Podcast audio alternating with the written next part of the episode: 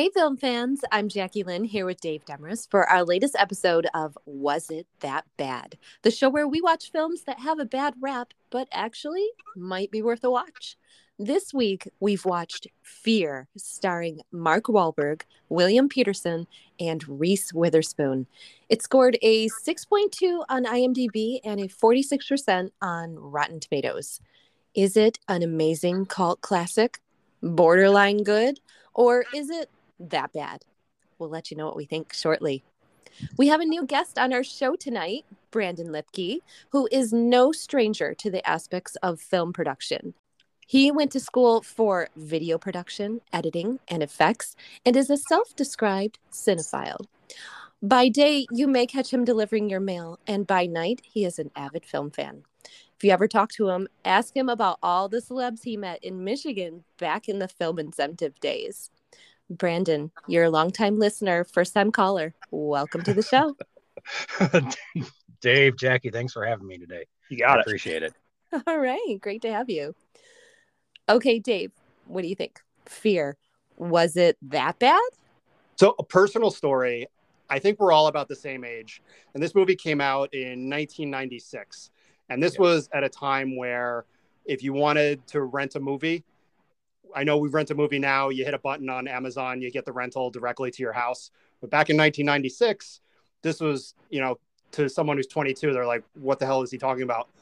You would you would have to call the cable company if you wanted a pay-per-view and it would say your order for such and such movie is confirmed and there were all these pay-per-view channels that were like the wavy lines very fuzzy and then you would just at like 3.30 when you ordered your movie it couldn't be right away you had to order it at a certain time and the fuzzy lines would all of a sudden go clear and it's like yeah we're official and there were like a handful of movies that i remember from this time when you're like mom can i get a pay-per-view and they were the birdcage halloween 6 7 and the movie we're covering tonight fear those were like four of the movies that it, I was able to get on pay per view, and we just watched over and over again. So I don't think this is this is a good movie. I don't think it's like an awards bait or anything, and we'll, we'll definitely give our thoughts about it.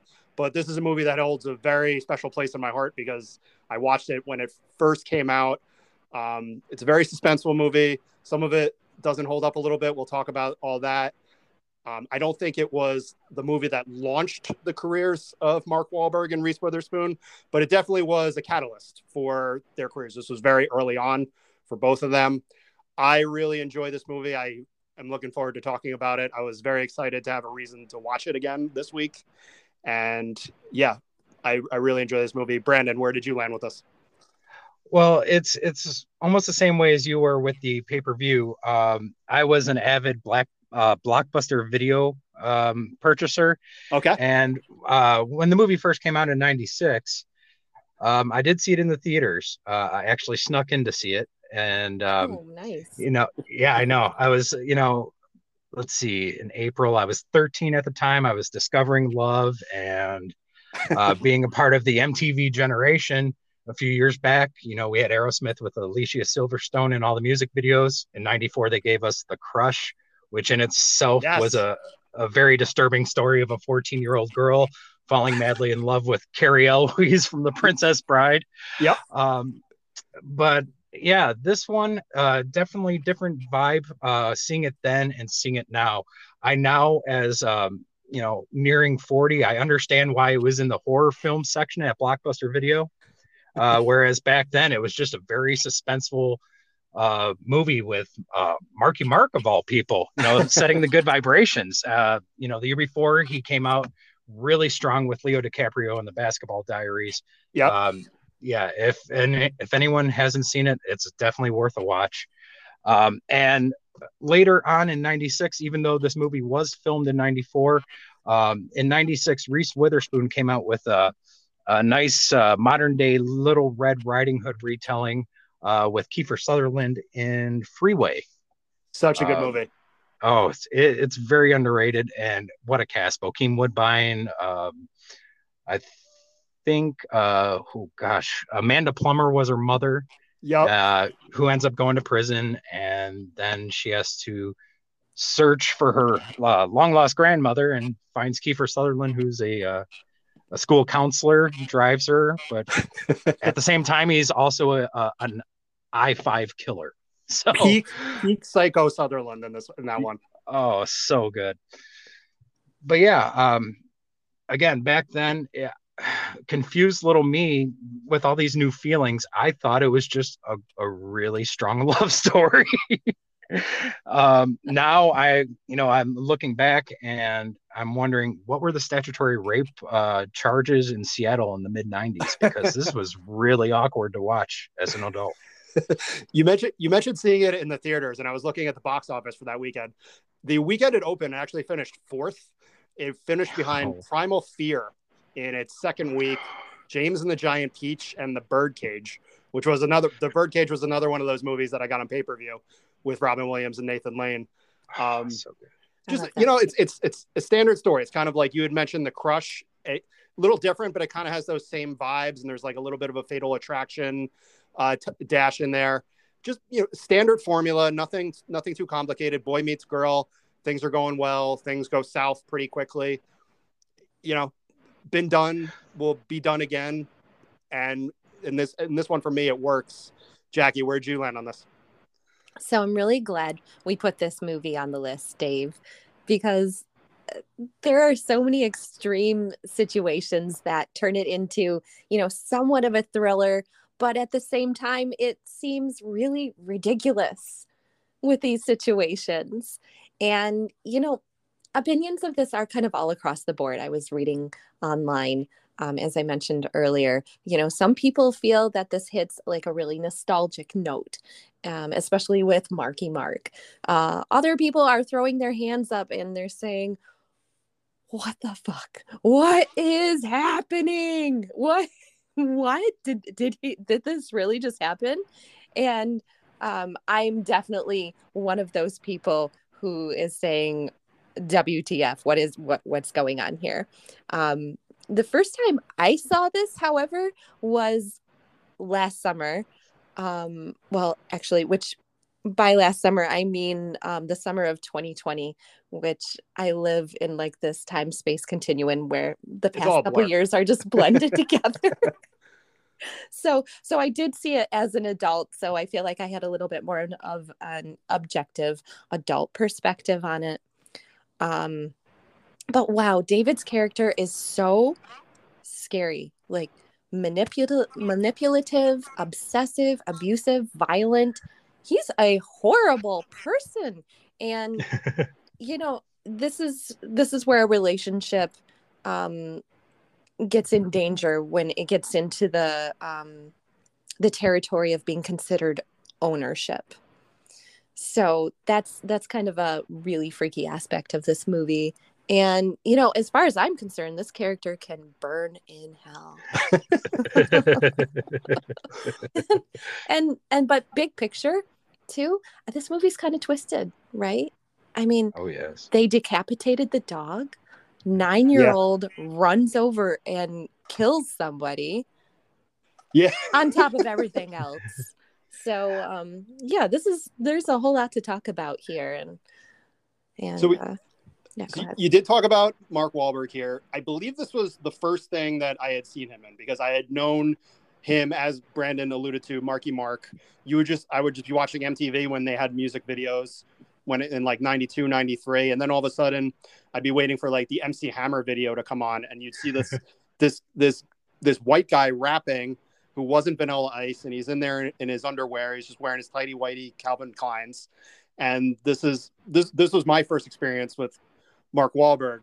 And I, I know he had uh, the movie Renaissance Man before this, and he was also in the Basketball Diaries, which I didn't see until the mid 2000s. I didn't see the Basketball Diaries when it came out. Fortunately, I don't know if I would have been allowed in around this time, but um, yeah. So this was kind of like my first theatrical experience with Wahlberg, and I thought he was really good in this. And I this kind of like we didn't say it was the movie that made him, but he was doing Boogie Nights a year after this, so it was definitely a catalyst for him. Brandon, any like thoughts on Wahlberg in this movie or Wahlberg in general?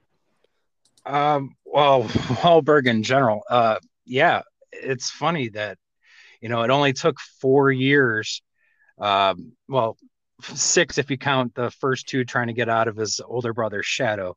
But yeah. um, the four years after that, I mean, he he became a triple threat singer, actor, model, and only up until recently uh, he hit the grand slam with Hamburger Enthusiast. So, um, yeah, no, uh, funny how his career could just skyrocket from one cult film and it's it just happened to be a very insane film it's um yeah again uh he puts all that even in the um the scene with the people all of that just raw anger and Boston emotion just comes out with that one iconic look in the peephole. And um, it's what, let me in the fucking house. Yeah. And, and right. that was on commercials, music videos, MTV Movie Awards. Um, yeah, just from there, his whole career. Yeah, you mentioned the MTV Movie Awards. He was actually nominated for Best Villain in the 96 movie awards. He lost to a guy who we previously covered, Jim Carrey, in The Cable Guy the, the same guy. year. Yeah. Yep. Um, yeah, you mentioned Mark Wahlberg in The Peephole. That's kind of like one of the images that resonates with this movie. There's kind of like just little things that images or like sounds that you think of. You think of that. We obviously we're going to talk about the roller coaster scene. That's kind of like a lasting image. The soundtrack to this, um, Wild Horses by the Sundays. That's the that's the song playing when they're in the roller coaster. Um, that's on my playlist, and immediately when it comes on, I think of the, the, the roller coaster scene. I think of this movie.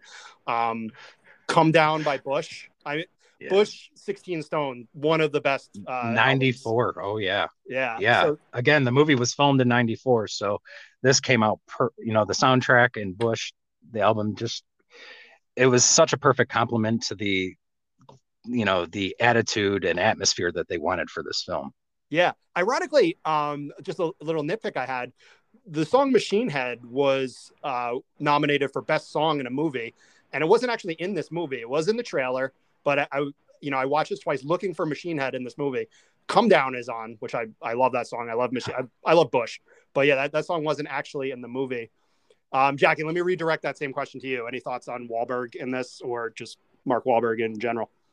You know, I'm not a super Wahlberg fan. Okay. He kind of gives me the creeps, to be honest with you.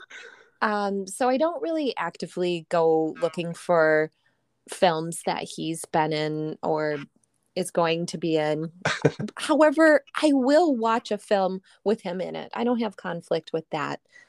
But yeah, I'm looking at his IMDb and I remember I remember him back in early 2000s kind of like perfect storm planet yeah. of the apes yes. italian job um good movie yeah yeah brother then, you know he gets a little more um i feel like a little bit more into himself when he's uh when he did the departed yeah that was that, that was a really interesting film um i enjoyed that one so mixed feelings about mark Wahlberg um, I don't I don't have the same music appreciate appreciation that both of you to do for this film. That's okay. so, um, but I but I like hearing your commentary about it. Reese Witherspoon. So Br- Brandon, I'm so glad you mentioned Freeway because that was like that was like a, a, lesser known film that was really good just because Kiefer Sutherland, Jackie were obviously both fans of 24. So seeing yes. Kiefer Sutherland as like not like this this great guy saving the world, but is like a fucking nut job. I buy um, it. I know he, what he's capable of.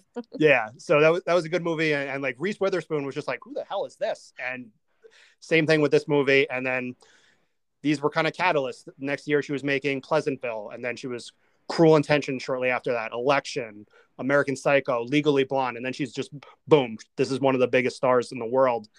Um, Brandon, let me just redirect the, the same question, different fill in the blank. Reese Witherspoon, any thoughts on this movie or just her in general? Uh, I was so glad to learn that she was in her 20s when filming this movie. Uh, Good point. uh, yes, again, I, I'm I'm not a parent in any way, but I do have nieces and godchildren, and I could really uh, empathize and sympathize with William Petersen's character as uh, Stephen. um, but yeah, I, even you know some of the films you wouldn't even think of other than Legally Blonde, Sweet Home Alabama. Mm-hmm. Yeah. Uh, it's just she from this movie it, it showed her range. I mean, she could do suspense, she could do comedy, she could do you know pretty much anything she wants and at that young age I, i'm not surprised that she that, that her career grew at the pace that it did Absolutely. Yeah, 2006 Oscar winner for uh, Walk the Line. Just she's done it all. Been nominated for multiple Emmys. We're gonna we're definitely gonna talk about her a lot more. Just excellent career, and she was really good at this. I thought. Jackie, any Reese thoughts? I really enjoy Reese Witherspoon in this film and most of her films. I don't have conflicts with her. I think she's a sweetheart. She is always good at playing that sweetheart role.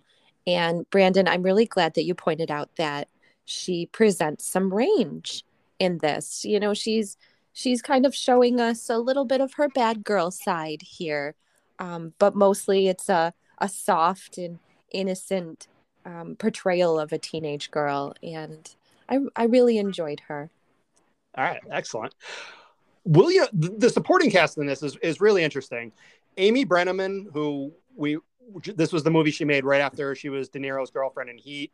Um, Alyssa Milano, who I, I knew at that time from Who's the Boss, and William Petersen, who I didn't really. This was kind of the first time I saw him as well. Jackie, I know you and I have talked about the career of Michael Mann a lot. Yeah, and he was he was obviously in, in Manhunter. I was looking at his IMDb, not a huge film career, like largely in TV after this. The only things I recognize him in Manhunter, he played the sheriff in Young Guns 2, and then it was largely off to CSI for the rest of his career. And I have some thoughts on why that is, and we're, we're talking about that when we do uh, our favorite scenes. I, I do have some some takes on why he's he's not like largely in films anymore, but we'll we'll we'll table that one. Um, Alyssa Milano, I, I thought she overacted a lot.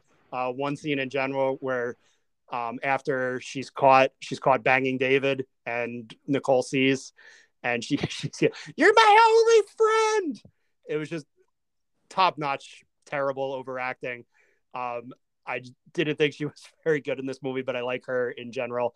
Um, Amy Brenneman's somebody, uh, Brandon, I, I, think you're a leftovers guy. Is, was that accurate? Oh yes, definitely. Okay. Definitely. All right, cool. So she's a prominent part of that show. And yeah, so I, I, I think this was, this was a movie mostly carried by Wahlberg and Witherspoon, but Brandon, did anybody from the, the sidecast stand out for you at all? Uh, poor Samantha Micelli. Yeah. Uh, no, it, it, was really, uh, really tough seeing Alyssa Milano smoke crack in a movie. I mean, it was, it was just like a, a dagger punch to my childhood.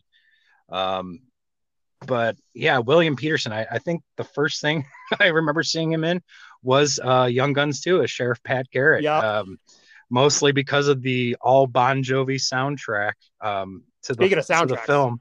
Yeah. Oh yeah. Oh yeah. Blaze of Glory. I think uh-huh. that was on all the time. Yep. Uh, but yeah, uh, Amy Brenneman. Gosh, uh, you know she's she's one of those actresses that you know if, if, you see her face, you could think of three things that she's been in, but you can't think of her name right off the top of your head. Sure. Borderline. You know, she's like borderline that girl. Yeah, yes. almost like a, yes, a, a, a, good way to put a female it. Stephen Tobolowsky. yeah, yeah, sure, perfect. Little Groundhog Day reference, like it. Yeah. Um, we we talked about the same thing uh, a couple weeks ago when we, we were talking about Rose Byrne. It's just like you're not going out there to see. You're probably not going out there to see a Rose Byrne movie when we did Neighbors, but if she's in your movie, you know it's better because of it. Kind of the same deal with Amy Brenneman. Uh, Jackie, any thoughts on the non-leads in this? I have to shout out to William Petersen. Okay. He was really enjoyable as the dad and I wish I wish my dad had been a lot more intimidating to some of the guys I brought home. like William Petersen. I don't know. Maybe people with intimidating fathers wish that they had been more welcoming. Yeah. I don't know. I don't know. But uh, William Petersen really pulled that off. And I'm familiar with, as you mentioned, um, his performance in Manhunter and his his uh so I'm familiar with him uh, dealing with psychopaths. Yeah. And but this was definitely more an aggressive, active way dealing with this guy.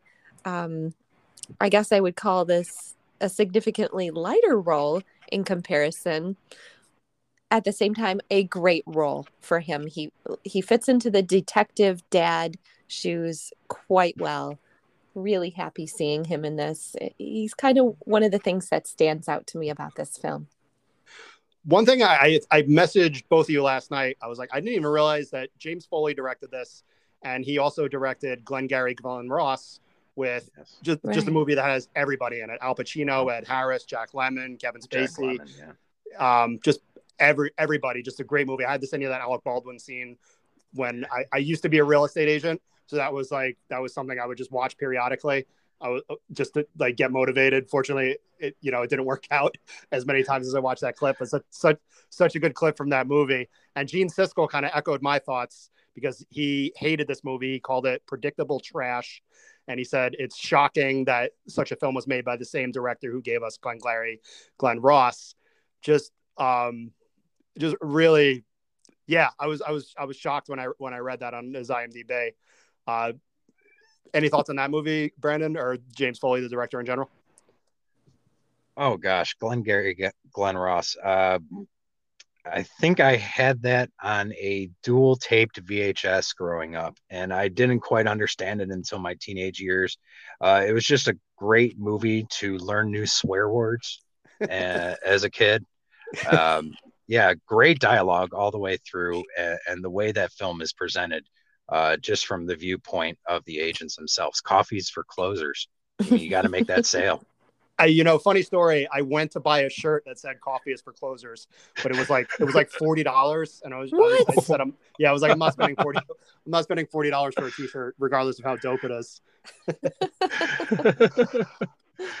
All right. So on that note, why don't we take a quick break and we'll go into our favorite scenes.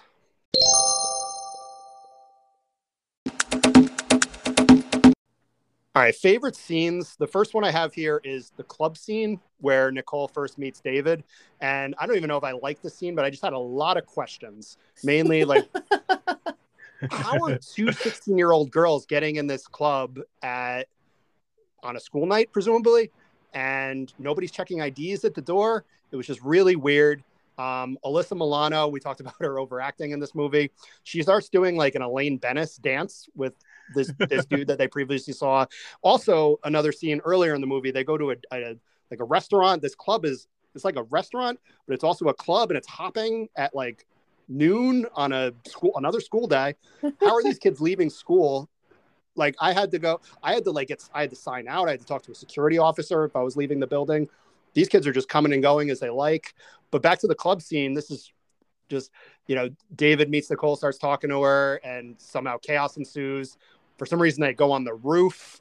And I, I, another note I have: there's no security at this club either because everyone's just fighting and nobody's nobody's stopping anything. Just really weird scene, but you know it was towards the beginning of the movie, and it was the first meeting between Nicole and David, uh, Reese Witherspoon, and Mark Wahlberg. So I did put it on my favorite scenes. Brandon, any thoughts on this scene? Well, that scene certainly is. Uh, it's not it's the first lines of dialogue together, so sure. they're they're setting the uh, the foundation for what seems to be a wonderful relationship. Um, but I think it's a scene that's needed because, um, again, being up on the roof and evading the cops as a 16 year old, I certainly can't relate to that. but um, yeah, uh, just her f- willing to follow a complete stranger to a- avoid trouble. Um, then, you know, when she's jumping from the roof to the fire escape, you know, all he has to do is say, trust me. And for some reason, she does. Sure. Very good looking guy. I don't Yikes. know. I'm, you know, you know, I, I don't know. I, I don't, I don't know any 16 year olds anymore, but maybe when I was 16, if I had asked this, my 16 year old friends who were girls, would you have just followed Mark Wahlberg wherever he asked you to go? I would say seven out of 10 would have said yes. I mean, objectively speaking, he's very good looking dude. True. Uh, you know, before you know he's a psycho, I maybe a lot of people would follow him wherever he needs to go. And he does, does, uh, he was a smooth talker in this opening scene and he did get Nicole to follow him. Uh, Jackie, what'd you think of the, that scene in this movie? I had both of those scenes at the top of my list as well, Cool. Dave. so, yeah, I had questions too about the hangout that they're at. And I think the older guys are there to sell drugs initially. Yes. so, there's some sketchy things going on Sure. here to begin with. And yeah, then they go to um, this party, which appears to be maybe a rave. And I don't, I don't know. I, are raves still a thing? I'm old. I don't know. I, I don't know. Yeah, I'm old. They were then. They- Definitely. they were then. Well, I remember in high school there were some older girls that were trying to convince me that going to a giant party in an abandoned warehouse in downtown Detroit was a good Detroit, idea. Yeah. don't don't feel bad. I was there. If I remembered any, I would have I would have filled you in by now. oh my gosh. Uh, yeah, you know, these people seem kind of young to be doing this. yeah. But she's she's pretty trusting of him and I'm thinking back to that conversation where they're having inside the rave and he kind of comes up to her and he's like, "Why aren't you dancing?" you know. and she's like, I, I don't know. Why aren't you're not dancing either? You know, it it's just like this awkward teenage conversation. And he stares for like maybe like two seconds too long. Like he doesn't Yes. answer her right away. I'm like, all right. And it's just, and it's like, if I did that, I'm not as good looking as Mark Wahlberg. So if I did that, it'd be creepy as hell. But like, no, when- no, he's creepy. He's creepy, Dave. He's creepy. He's creepy. All right, but thanks for prop- propping me up. I I guess she's looking for kind of that bad boy. She's Yeah. looking for somebody probably her dad doesn't approve of. She she clearly wants to prove something that she's older than she is. And so she jumps off that fire escape and and gets in a car with a person that she has only known for what 10 minutes Yeah. and man Well, co- a combination of, you know, objectively speaking, once again, a combination of Mark Wahlberg is very good looking, and she's a 16 year old girl, probably, who's hasn't made good choices. Yeah it's good. I'm on good- I'm on team bake make better choices. Jackie, what's the scene you like? How about we talk about the scene? I'm going to call it the family schmoozer, Sure. where Marky Mark, um, I guess I'm going to call him that, um, goes uh, to meet her family for the first time, and he is absolutely schmoozing with every single member of her family. It's almost like he knows what he's doing. Um, he's offering to help mom with uh, the lawn, and he's even petting the dog and making jokes with the younger brother. And oh, hey, dad, yeah, you know, it, it's cool. You know, nice to meet, nice to meet you all. And then when they're inside, he's like, Nicole, give me a coke. And William Petersen snaps up, and he's like, What the fuck did you say to my daughter? Yeah, yeah. what what did you say? But he actually doesn't say anything. He just lets it go. And right. i i really wanted him to say something at that moment. I think we all do. But he holds back. He's he's holding his cards close. He's trying not to judge this guy too soon. But and this was, you know, some his little his little alarm is going off in his head. We talked about nitpicks in this movie. The the the use of clocks in this movie it comes it comes towards the end of this scene where Mr. Walker tells David, you know, Nicole's curfew's I think twelve. He's like not not not twelve oh five or whatever, and David does a workaround by setting this one clock in the house that presumably has multiple clocks, one He just single sets the- clock sets the Mhm. clock back, which just fucks up Mr. Walker's whole work schedule. He's late for a project because I, I don't know. He didn't decide to go to the kitchen to see the clock there. He doesn't have a watch. No, he's successful. So this is a huge nitpick I have. Just the one setting the one clock in this house back an hour or two or however, however far he set it back. Just you know was was the catalyst for everything going wrong. Uh, Brandon, any thoughts on that scene for you? Uh, that is actually one of my uh, favorite scenes. Uh, it's David's first uh, real interaction with uh, Mr. Walker, Mhm. and just from that interaction, uh, before uh, turning the clock back, uh, Alyssa Milano's character Margo uh, sort of seductively bends over to tease the older father, Yep. And Oh, David right. sees that immediately as a cue, like, oh, this guy's uh, marriage is on the rocks. I got you. So- Mm. Yeah, just just more ammo to use against uh, uh, William Petersen later. Definitely. good noticing. Another scene I have here, and this is kind of, you know, one might say this is the signature scene of the movie. I'm, I'm going to try to skate the line here because there's like, it's tough to talk about the scene without sounding weird. You know, this is the roller coaster scene. oh my gosh. You, you can't talk about this movie without talking about this scene. Regardless yeah, of how- no, how uncomfortable it might be. Um, this is just the scene where you know Wild Horses by the Sundays play, is playing. That comes on the I you know they are synonymous with this scene in this movie forever. This is just you know young love. Maybe he's a little bit older, but you know he he is fingering her on a roller coaster. It's just pretty wild scene. This is you know we talked about the the people scene and this scene. These are the two things. You know when you when you walk up to a random person who's seen this movie what's what do you think about first when you think about this movie? You might flip a coin, peephole, fingering on the roller coaster. So, um, I, so Jackie, any any thoughts on this? I figure we can't not talk about this. oh gosh. I Oh gosh, yeah. Oh gosh, kind of sums it up. That's I don't right. know what to say about it. yeah, yeah. this. It's it's the signature. Metaphorical. Oh gosh is kind of yeah. I I didn't We're not going to do an anatomy lesson here. the I I will say I thought they used uh, the Wild Horses song a, a little too much throughout Okay. the film. Once would have been enough, but we're I I don't I don't know why they chose that song for this and you know she, it's all is- about this tempo is, and rhythm. This is awkward. Yeah, sure. it is. This is this is awkward. That could be like the tagline for this podcast. They're singing about horses when she's on her joyride. I don't know, man. totally fair. You know, there's not much. This, this is a brief scene, and we see it. It's it's kind of like establishing them as a couple, and you know, it's you know, it's probably one of two things that you think of just off the top of your head when we uh w- you think about this movie. For sure, for sure. All right, so the next scene I have is where um, Mr. Walker pulls pulls David aside before he's meeting up with Nicole to kind of give him a pep talk or to tell him that I don't want you to see Nicole anymore. And this scene does not go the way it would hope Mr. Walker or William Petersen would hope for. Um, just warning for the listeners I did a bad Christopher Walken impression on our Batman Returns podcast last week. I wrote down this entire monologue here. It's just because I, I think it's important and I love Wahlberg in this scene. And so Wahlberg starts this off.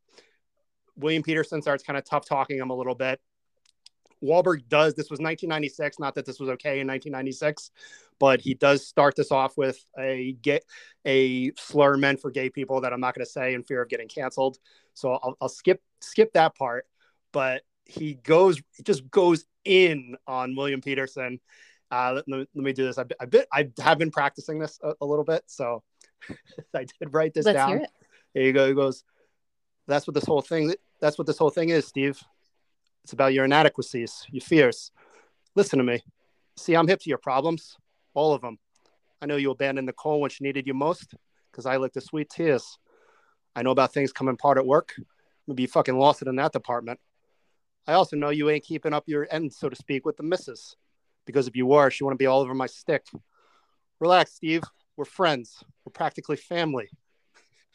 and it's just William. I'm, it's not even worth saying what William Petersen said something to him after about like ripping his balls off and shoving him down his throat or something. And it was just you you the, you saw these two guys going at it. Mark Wahlberg. I, I just watched the scene. It was like Mark Wahlberg just ended William Petersen's career in this scene. It was like you're going to TV for the rest of your life because he just outclassed him so much. This was LeBron James going up against the guy you played JV basketball with in 10th grade. It was just he bodied him in this scene. It was just two actors just in on different planets. And I was just Jackie, we covered Pain and Gain with Yeah. Mark Wahlberg, and there was kind of like a variation of this scene where he's like tough talking a seven year old saying, um, All that. I, I, I saw your mother looking at me. I'll be your stepfather by the weekend. And it was at that point in 2012, Wahlberg had just metastasized into Wahlberg. But at this point, he was just kind of coming into that. And I was just this scene was my favorite scene in the movie just because he destroys him. And William Petersen's no slouch, but it was just he fucking leveled him in this scene, and I thought just ended his career. You're going to CSI forever now. Um, Brandon, what'd you what'd you think of this scene? Oh, it is unbelievable. Uh, almost any scene where Mark Wahlberg could like post up with some like pure primal alpha male posturing really effeminates the father. Oh God, it it is such an amazing uh, monologue form. Yeah, and it ends it ends with him like walking away. He just starts pounding his chest, and I'm like, you know, if Oh my god. I, I know I know there was like an effect to that, but if I like if I'm a 20 year old, which is presumably how old David was, like 20, 21 maybe, and I just like destroyed, eviscerated this grown man, I might have just stand there pounding my chest just out of like, yeah, I fucking did it. I'm fucking amped up. But you know, there was a purpose. He was trying to like make Nicole think that like he he beat the shit out of him. I but yeah, just, and that's another thing that another image that sticks with this movie, just Wahlberg pounding his chest repeatedly. Just this is my favorite scene in the movie. Jackie, what do you think of this scene? I agree with both of you. And by the way, Dave, that was a great Mark Wahlberg impression. Better than my Walken. I vote for this one. All right. no, no, but you really got the point across. And yes, Mark Wahlberg is definitely the alpha male here, and he shuts down William Petersen so fast. He rips the rug from right out from beneath him. And I wasn't expecting that. And William Petersen was not expecting that. He just got schooled, he got served. Yeah. That was a really powerful scene. I'm really glad you brought that up. Yeah, just uh, this is I for me the signature scene uh, aside aside from the uh, the roller coaster. But yeah, this is this is my this is my number one. Um, the last scene I have down here was the end scene. But did either of you have anything you wanted to talk about before we we got there? I have a few. Brandon, do you have some? Any or some? Yeah, a, a few. Um, Sure. Probably one of the more uh, cult images of the movie is uh, David carving Nicole's name into his chest Yes. and That's next somehow on the list. and somehow inking it. I mean, he's cutting on. You know, you're seeing him cutting it into his chest, but later on, it, it's somehow inked into a tattoo. And uh, I Ugh. I think reading the synopsis of the movie, David is actually 23 years old, so it Okay. makes it even creepier going after a 16 year old. Sure. Uh, and uh, being a 23 year old, he does not know how to spell ever. Doesn't well? Doesn't I- he use the or maybe- numeral four? Maybe On we there? don't No, know how to E spell V A. He uses Eva or Eva with one V. It could be we don't know how to spell ever. no, um, you know, when I think about this movie, uh, other than obviously the roller coaster scene, uh, the uh, the cutting scene is definitely one uh, that falls in with me. And also uh, one quick one uh, later on in the film, when uh, uh, William Petersen discovers that his his beautiful car is destroyed, Yeah, tough break. uh, he, Oh, he yeah. he gets he gets the note on the car that no dad wants to see.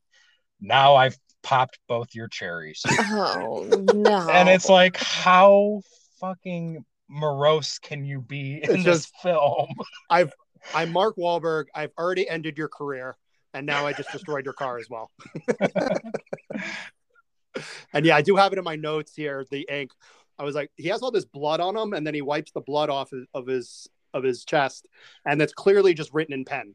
It's like there, there's no interpretations. That's not a tattoo. That's clearly written with like a big pen, just as Nicole forever. I'm like, I was looking at it the second time. I hit pause.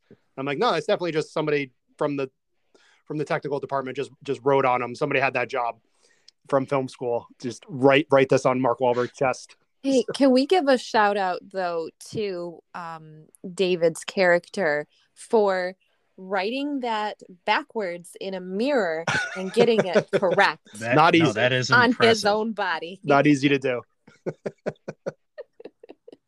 That reminds me of um, the movie We're the Millers, where the one guy um, ma- has a tattoo across the top of his uh, collarbone, and it says, uh, No "It's supposed to say no regrets." But it regrets. says no regrets.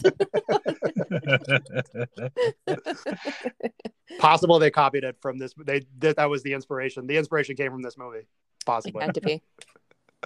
Uh, Jackie, Oh. you had a you had a scene you wanted to cite? Yeah, I wanted to add on to what Brandon was saying um, after the car gets trashed.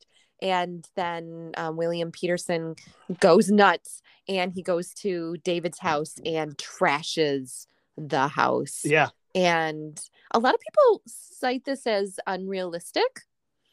Um, but I feel like it was a pretty natural and appropriate reaction. um, um, you know, I, I feel like this is something that might not hold up these days. But I realized that if he had simply called the police Yeah. on David or said, "Oh, he lives in this really suspicious drug house. He vandalized my car," then it would be a really boring film. It would not be very Yes, exciting yes. or very motivating for um, for Mark Wahlberg to come to um, the Petersen or William Petersen's house and go after their family. So they, you know, they needed these catalysts here. That would have been that would have been like one of those memes that you see where it's just a, a different take of the movie and it's William Petersen on the phone like, "Hello, police. Um, this is where David lives." And then the next the next part of the meme is directed by James Foley. That's just that's That's it. That's the end of the That's it. but hey, how weird was that shrine to Nicole in Oh, in that? gosh. Oh wait, that's her name, right? yeah, Nicole. Yes. Yep. Nicole. Um, yeah, yeah, creepy. He's stolen the daddy's little girl bracelet. He has this wedding cake topper. Um, yeah, He all also- these all these creepy things. You also had his he had a little Chucky mantle. doll. Uh, he had And a Chucky Chucky doll. Yeah, on his ledge. Okay. you know, that, there's a lot of red flags there. Yeah, yeah, chicks dig that, right? Yeah. All right. So end scene. Um, I just kind of have bullet points of the things that happen in this scene. Um, we start off, you know, I I am we are an anti-killing dog podcast. I'm just gonna I'll make that executive Yes. decision. So it's a it's a tough scene when we see the uh the dog's head come into the the doggy door. That's tough. That was I knew that dog wasn't gonna make it. Yeah, yeah. it. Such, a, such a cute dog too it was it was tough. We do get the Wahlberg people scene. So let me in the fucking house. Um, we get a cool shot of Amy Brenneman. She's drilling. one- She puts a power drill through a guy's hand. That was pretty cool. Um, just another instance of Wahlberg just fucking dominating William Petersen. Uh, we get the scene where the security guard comes up, and we think they're safe. Petersen socks Wahlberg right in the face, and Wahlberg just doesn't even flinch. No sells this punch. He just gets right up, nothing, not affected at all. Just, I'm going to continue ending your career through this movie.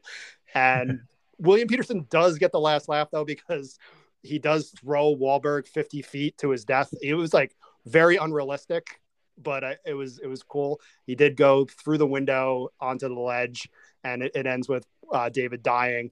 So those were I just kind of had like a bullet point. Oh, and Nicole putting a, a, a vampire stake. I was like, where did she get this wooden stake meant to kill vampires? But they had it. It was it was useful. Um, Actually, Dave, that that was the um the prize that he won her at the carnival. Oh, shit. Okay, good catch. Good catch. Yeah. A vampire steak? No, it was uh some sort of uh oh gosh. It was like a hammer or something. Yeah, it was something tribal that you could only find in a uh, Oh. carnival in Seattle.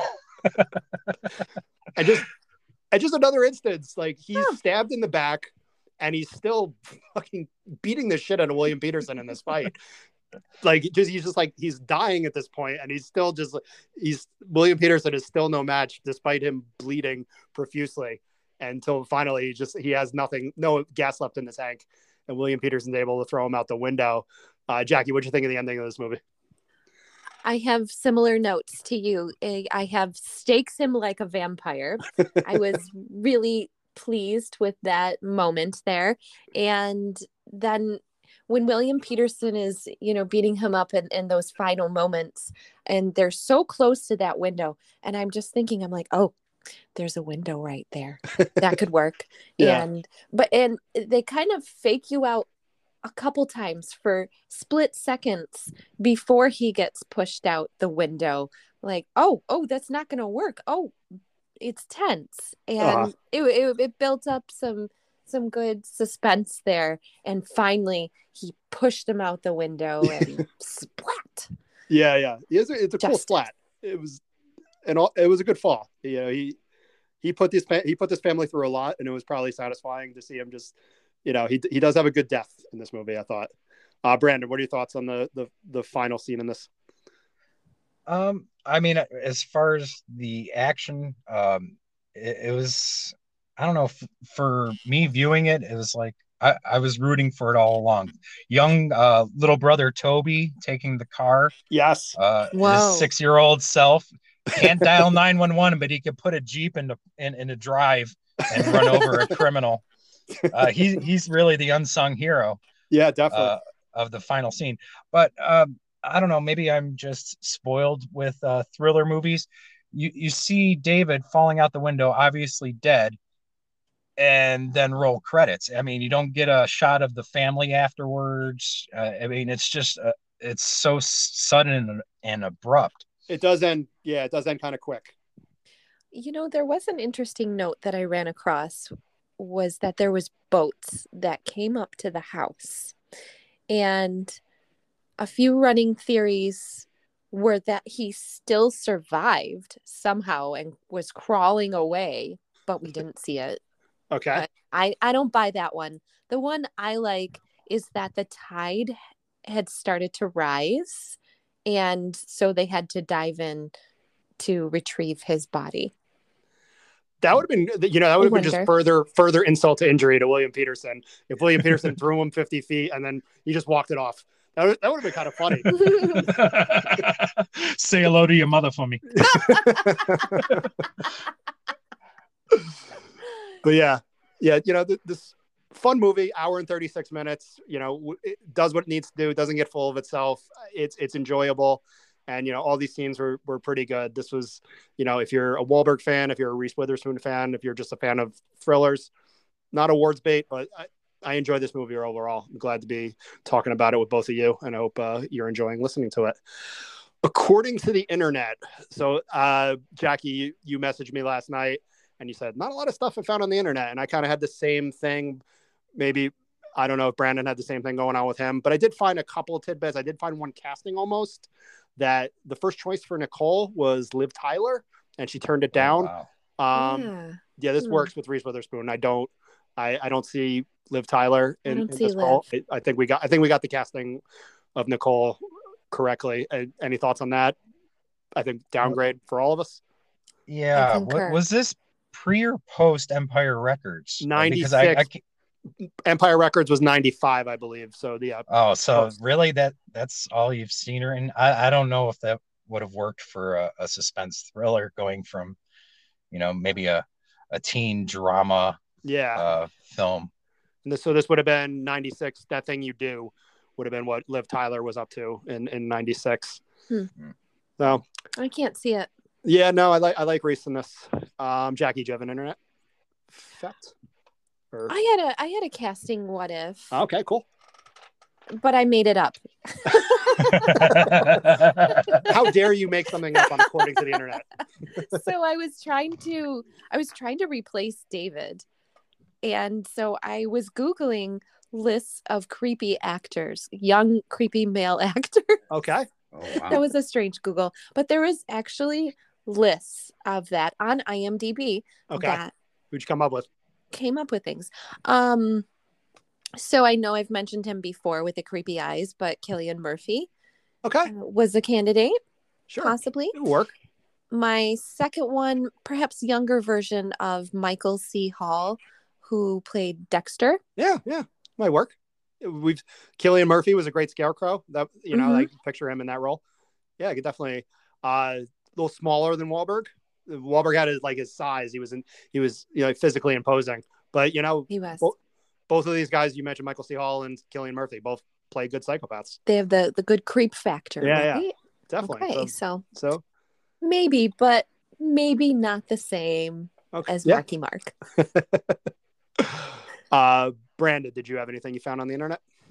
Um, yeah, and I'm trying to recall where I found it. It was actually um, pieces of the original script that were uh, uh, cut from the final uh, final rendition of the film.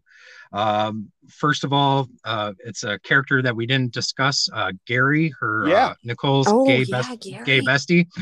Uh, in in the original script, he was um, outed as a gay character. Yeah. Um, Yes. Where it whereas it would have just added a whole other layer of brutality and Sure. um, despicableness uh, yeah. getting beaten to death in the woods.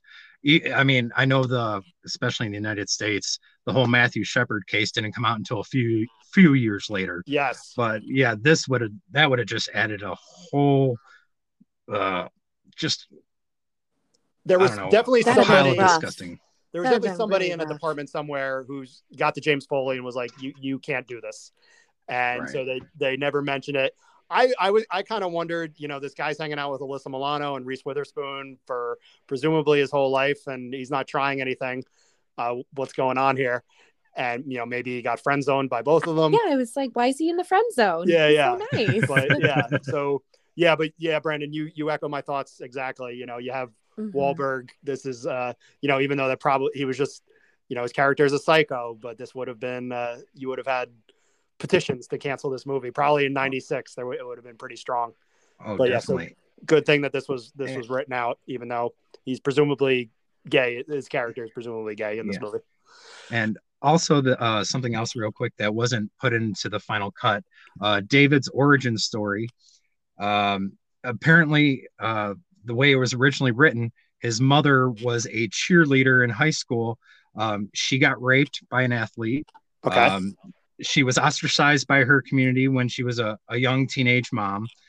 And uh, that's how David was born. And come to find out years later that the athlete that raped his mom was William Petersen, Stephen Walker.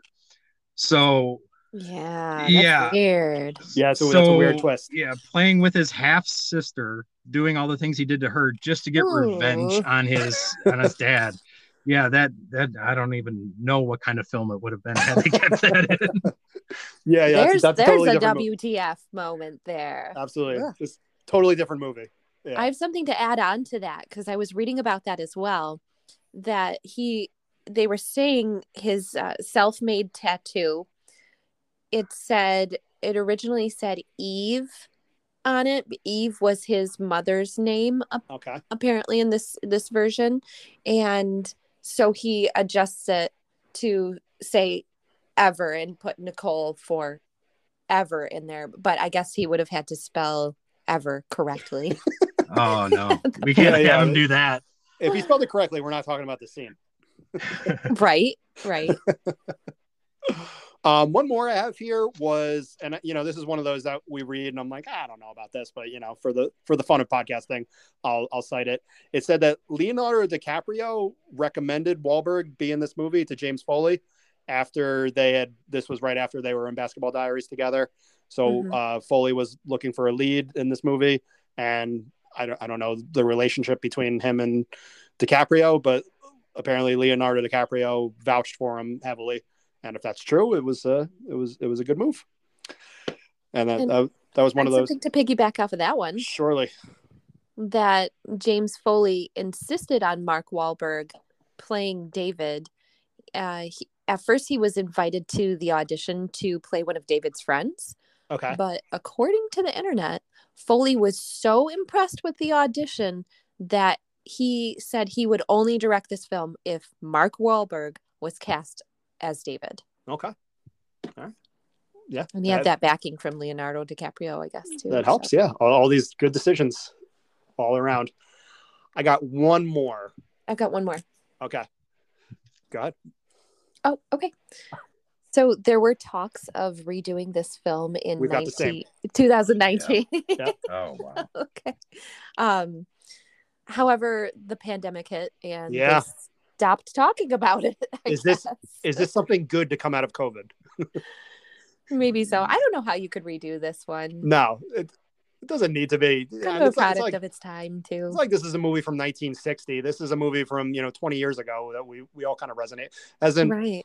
you know, people we still are in Mark Wahlberg and Reese Witherspoon still very much in the consciousness of us. Yeah, this this I'm glad. Yeah, I'm glad this didn't happen. You know, I'm not glad COVID happened, but I'm glad that that that this did not happen because it, it totally unnecessary. All right, uh, trivia.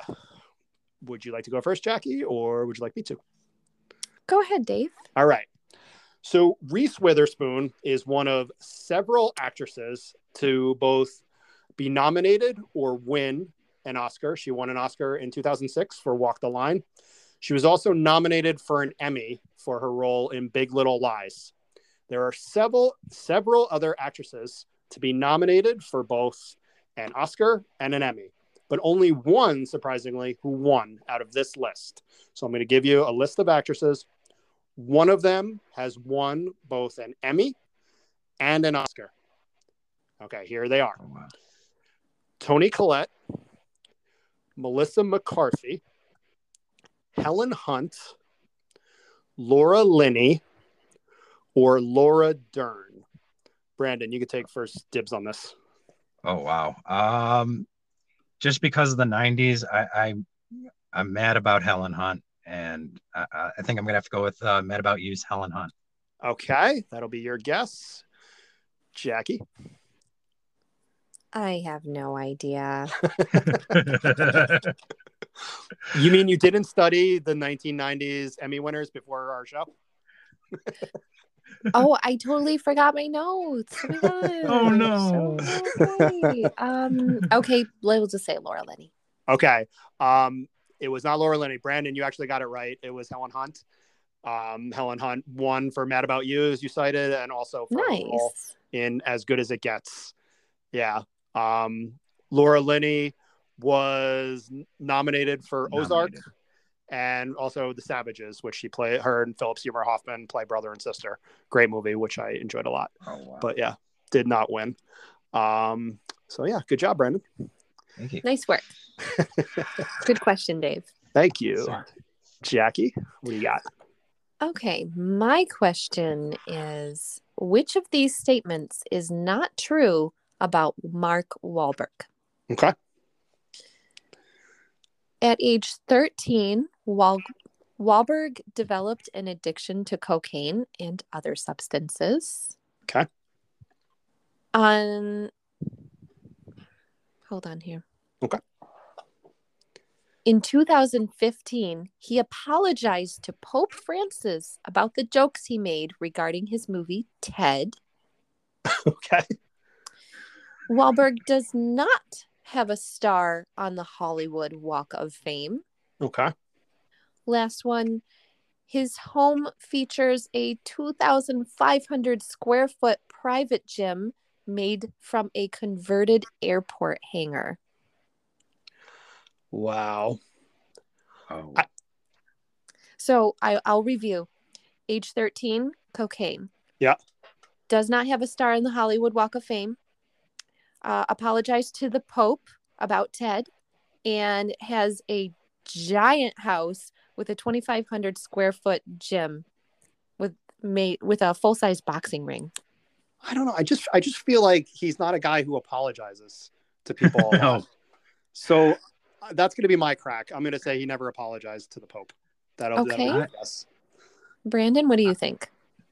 I think uh, Mark Wahlberg's the type of man who uh, work not only does he work out daily, but he goes out into public to work out daily just so he could show off. I don't think he has a home gym. Okay. All right. Very good guesses, guys. And again, this is according to the internet. So there, w- there was some pretty interesting stuff on this page that I found this on.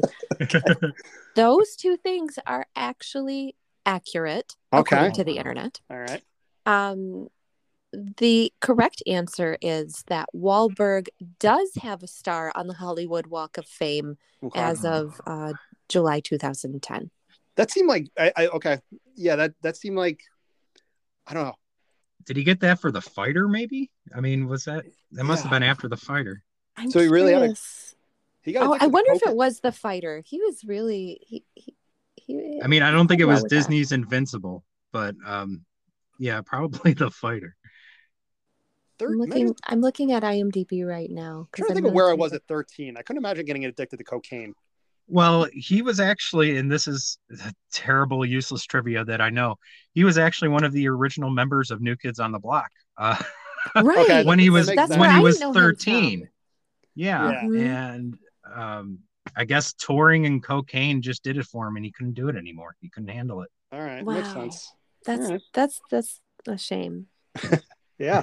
That's rough. All right. Uh, Brandon, what's something good you watched this week? Oh wow. Um actually been on uh, a little bit of a severance kick on Apple TV. Nice. Oh god. Um I mean this last episode was just Bonkers? incredible. Yeah. Yes, really.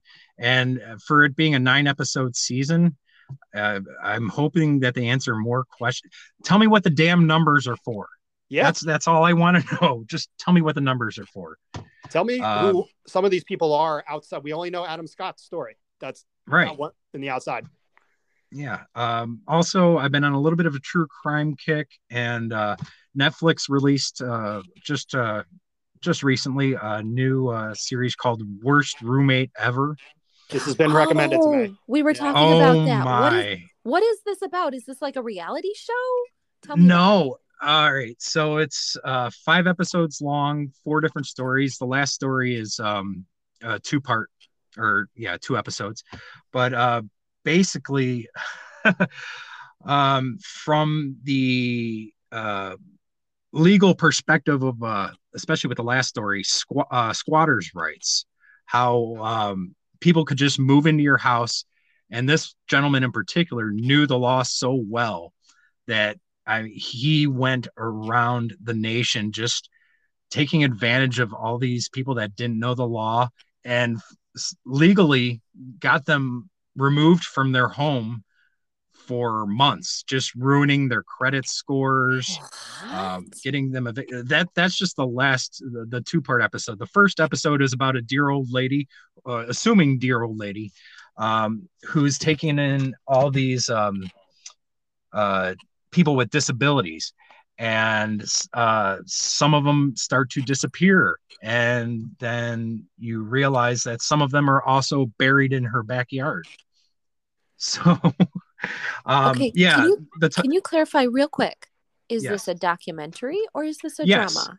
oh no it's a it's a five episode true crime uh series Whoa! Yeah, oh these are gosh, true so stories. crazy. yeah Yeah, someone No. recommended this to me, and I think a couple people talked about it in the movie group. So it's definitely Mm-hmm. like on. It's definitely on my radar. I'm I'm a, I'm aware of it. It sounds. It's in the Netflix top ten. So oh yes yeah, yeah. So a lot of it. Yeah, it's definitely uh picking up steam, and it sounds like something I could definitely. Five episodes. You definitely. How long are the episodes, Brandon? uh, anywhere from 54 to 58 minutes Okay, yeah, it's not too bad. All right, cool. So some good recs there. Jackie, what's something good you watched this week? I know we've been chatting about Batman a lot this Let's week. Yeah. but this this was so exciting um number one i got to leave my house number two i got to go on a date with my husband Nice. number three i got to see a movie and all these mo- these two the top two things there have not happened in two years so it was really exciting to finally get out and go see a movie let alone a batman movie at the theater. And it was so much fun. I really enjoyed it. Um, i love seeing fresh takes on batman. Yeah. we've been talking about it so much uh, especially after our shows this week. So um, i'm i'm pretty sure I'll, I'll take the bait each time. Yeah. you make a this was- batman movie i'm gonna go see it um, so i've had some time to finally digest this film and um, i really want to pass an official judgment on it um, after a second viewing. Um, i'll watch it again when it comes out on streaming. But overall really happy with the direction that Yeah. it took. I did miss having what i would call a traditional score or soundtrack the movie or the music just really didn't resonate with me uh, but th- then again it also kind of fit with the tones of the movie i get what they were going for um, just kind of doesn't match my taste in music um, so i can't say too much more without spoiling it for our, our listeners i will say I don't think Robert Pattinson is attractive at all on a normal day. Sorry, Rob. Uh, but he pulls off the bat suit just right. Absolutely worth a watch, guys. Go see it if you haven't seen it. Yeah, I, I enjoyed it as well. And yeah, I, I you know, I, I don't want to spoil anything either, but yeah, I'll just say, I'll echo what you just said. Yeah, go see it if you are comfortable going to a theater and, you know, have access to that. Otherwise, I think it's streaming in April is, is That's what the I word read. on the street. Yeah. So it'll be on HBO.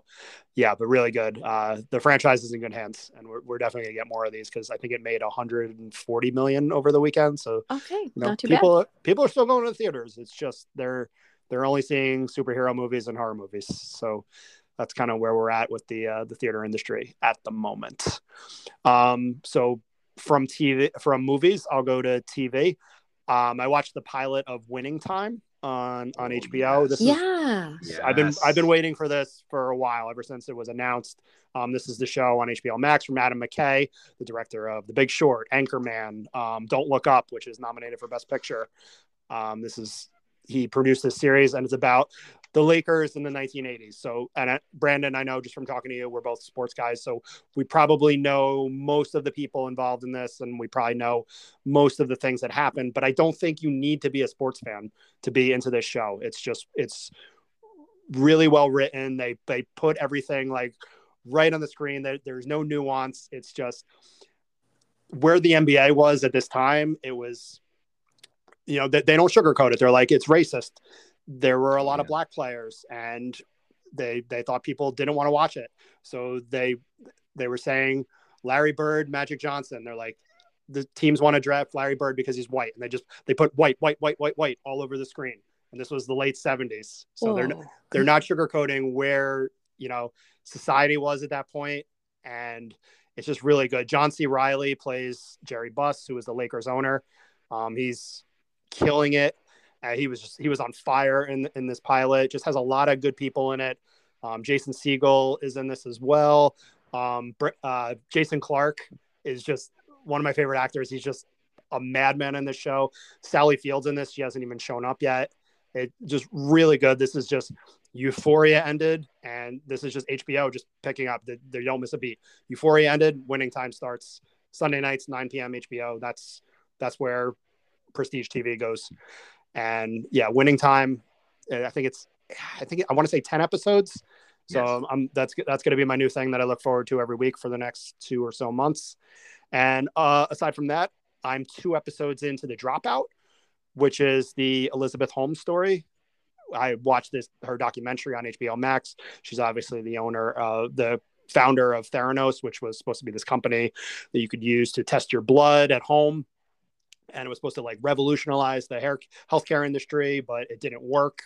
And she she faked everything for so long and kept getting all these like rich white guys to give her money, and then eventually eh, she's I believe she's awaiting sentencing now Yes. and she's played by Amanda Seyfried in this movie, who's just really good. She's such a good actor, and I love her in this role. We're getting a lot of, uh, you know, in real life dramas going on right now. We just talked about Winning Time. Um, Pam and Tommy is ending, and now this picks up right after that, and we're getting a lot of true stories. And I- I'm enjoying this. Are either of you? Did either of you watch this, or it's on your radar? I I was curious about it. I do have a question for you. Sure. Is this one of the shows where the the woman in real life who ripped off everybody isn't she getting royalties from the show? I'm not sure. That you might be thinking of uh, inventing Anna. Oh, Yes. that's the one. Yeah, Yeah. we were talking about that. So I wonder if this is a similar situation.